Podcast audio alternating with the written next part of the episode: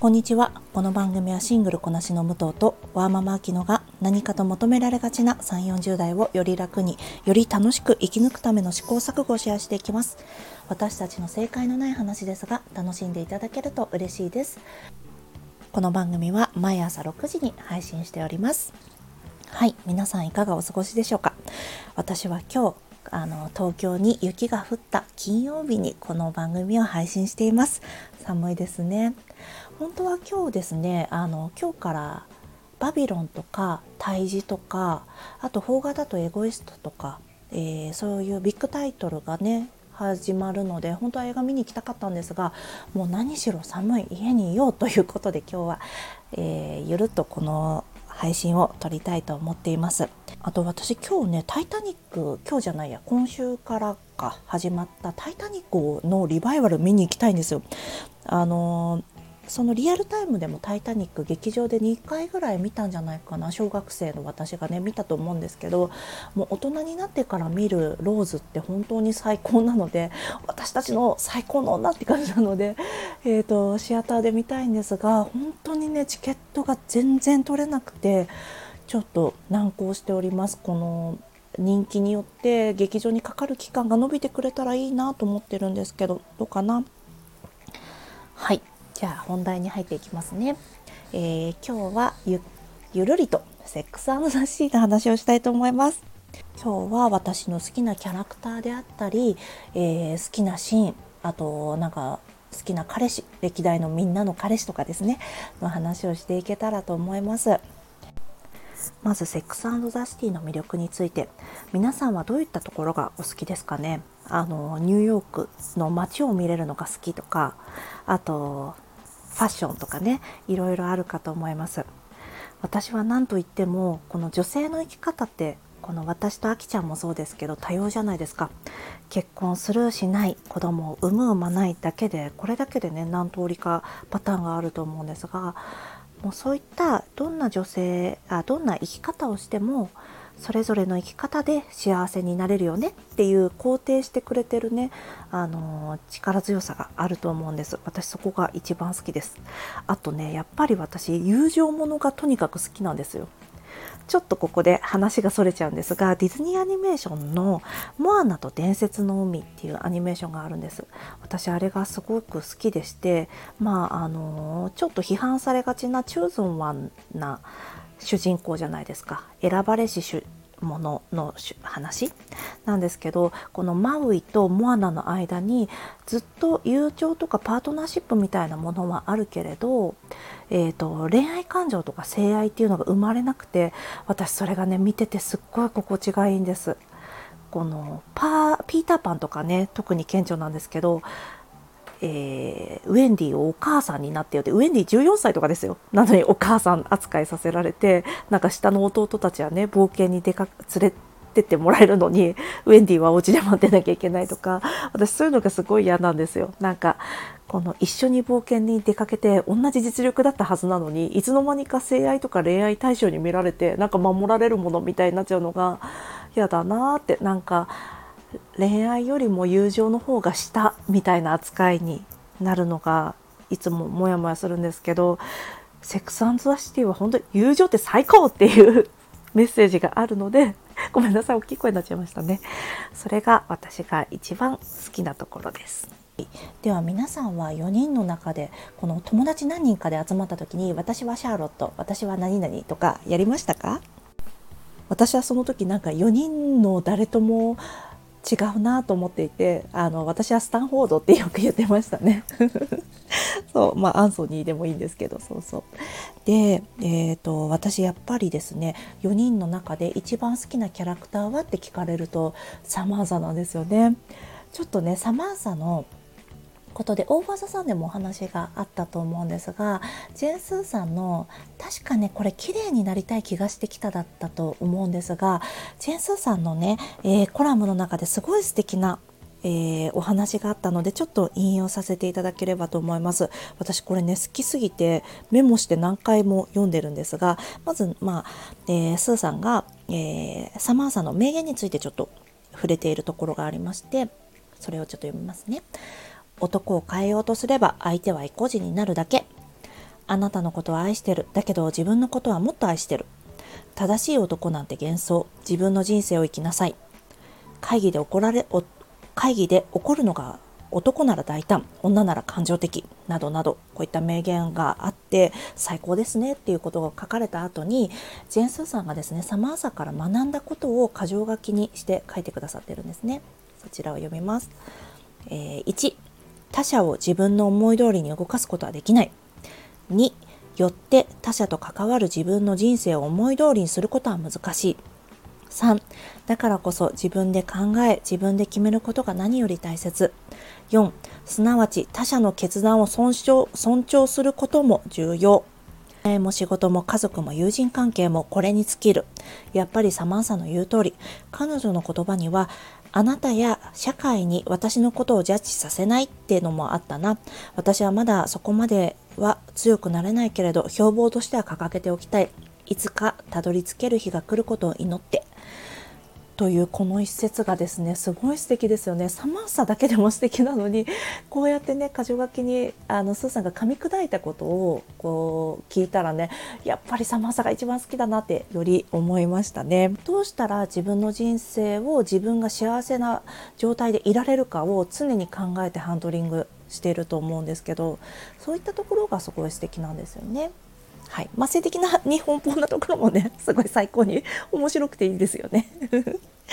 で、えー、ただ私自身はというと本当にね性格はミランダっぽいかもしれないですね。あの弁護士とか頭のがいいとか、えー、そういったことはちょっと置いておいたとして彼女のちょっと子供っぽいところとかあの頑固なところとかねそういったところがちょっと自分はミランダっぽいかなと思ってます。あきちゃんはね勝手に今言いますけどあきちゃんはねキャリーじゃ全然ないんですよね。でもちょっとうんシャーロットみたいなところがあるかもしれないですね。自分の、えーと、決めたこれだってことに対して結構前向きにまっすぐ進んでいく感じ？あそうですね。そうシャーロットかな？あきちゃんそういうことにちょっと今しちゃった。はい。では次彼氏の話しようかな。皆さんどうですか？誰が好きですか？私はねビッグが一番嫌いなんですけどビッグも嫌いだしあのロシア男あれアレクサンダーもあんま好きじゃなかったですね。私やっぱりこの間レオナルド・ディカプリオが19歳の彼女がねできたっていうのがニュースになってましたけどやっぱちょっとね若すぎる女の人と付き合う人がちょっと信じらんないなっていうところがありましてえーって。私それでねやっぱビッグもねナターシャのことがあって嫌いだしそれよりも前からちょっと自分勝手なところがなんか目に余るんですよね。それが嫌でした。あと心臓の手術をした時に弱ってる時はねキャリーに頼ってきてその手術が終わってちょっと回復したらあーなんか今のなかったことにしてくださいみたいな感じじゃないですか。すごいあの冷たくね手のひら返すじゃないですか。あれがもうふざけんなよという気持ちになりましたね。この人の時間何だと思ってんだとか人の気持ちをね何だと思ってるんだって私はその時思いましただからビッグ嫌いです私が好きなのはやっぱりハリーかスミスですねハリーぐらいあのふざけてたらなんかすごい楽しそうですよね。アンドジャストライクザットでもハリーは出てくるんですけどすごい楽しそうでしたよシャーロットと未だに仲が良くてね。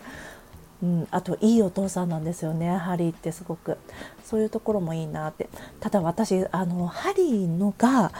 ユダヤ教徒じゃないと結婚できないっていうエピソードがあったと思うんです。あの時もさシャーロット自分でこうだと決めたらねあの回収して自分でラビにねあのアポ取って回収しに行ったりとかその後もあの針のために回収したけどやっぱり、えー、だからといって別にあのなんだ針のことを諦めたからといってなんだろう。あの彼女確か確かワスプだったのでプロテスタントだったと思うんですが、あのキリスト教に戻るわけでもなくあのユダヤ教のまま回収したままで行くってもうそれでも決めて自分の意志も強いしで本当にね何か決めたらすごく勉強熱心だし何でもかんでも試してみるしそういうところがねすごい素敵ですよね。でこのままハーロットの ハーロットって誰だ？シャーロットの好きなエピソードを話しますとやっぱりこうみんなそう思う頭に思い浮かべるのはあのピンクのドレスにサングラスをかけたシャーロットじゃないでしょうか。エリザベス・テイラーのねドキュメンタリーを見てで不妊治療の末にせっかく妊娠したんだけど流産して落ち込んでたシャーロットがそれであの奮起してブレディのミランダのお子さんの誕生日会に行くんですよね。あれもすごい素敵でしたよね。あと私ミランダの好きなエピソードはあの映画の映画でもドラマ版でもリストを書いてたと思うんですよね。スティーブの好きなところ嫌いなところ。あれ私何回もねあの真似したことあります。なんか別れようかなどうしようかなと思ってる時に。そうそう。あとあのミランダがもうマンハタンにファームが彼女自身のね会社があるからマンハッタンから出ないって言ってたのにあの家族のためにブルックリンに住むって決めた時のその決断してからの何て言うんですか？キリッとした表情とかもねすごい素敵でした。シンシア・ニクソン自身もねえー、ドラマ終わってからどれぐらい後かな、えー、ニューヨーク市長のね市長選挙とかにも出馬してましたね。まあ残念ながら、えー、落選してしまったんですが今でも LGD LGBTQ コミュニティの地位向上のためにね確か尽力してたかと思います。すごい素晴らしい女性だなと私自身も思ってます。じゃあこのままキャリーの好きなエピソードの話をしますね。やっぱり皆さんあれですかね素顔のままでのリアルミーとかがお好きなのかな。私も好きですね、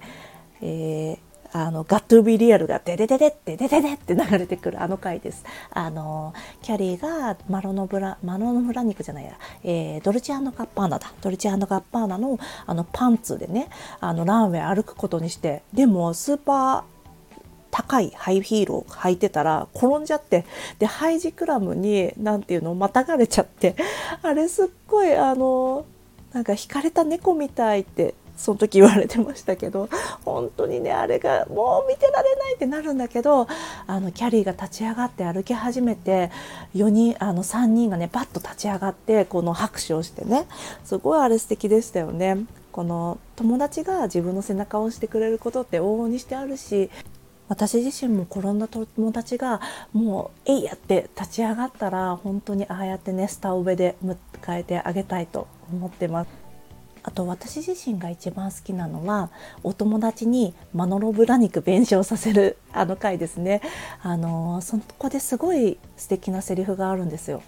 シングル女性の道は時に平坦ではないだからこそスペシャルな一足が必要なんだって言ったような確か内容だったと思うんですがそれすっごいよくわかりますよね。本当にねシングル女性って楽しいんだけど平坦じゃないんですよこのメンタル的にもいろいろね。だけどそういった時にこのスペシャルな一足キャリーにとってのスペシャルな一足まあ私にとっては映画とかドラマとかそういったことかもしれないんですけどあとそれが友達でもいいし何でもいいと思うんですけど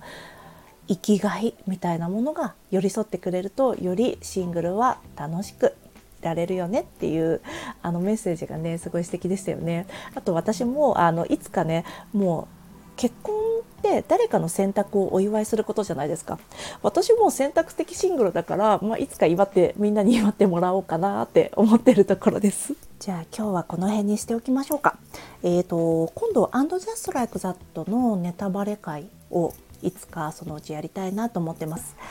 ではこの番組はスタンド FM をはじめ各種ポッドキャストで配信しています。ごそご質問やご相談、えー、コメントなどございましたらスタンド FM のレターかツイッターで、えー、いただけますと大変嬉しいです。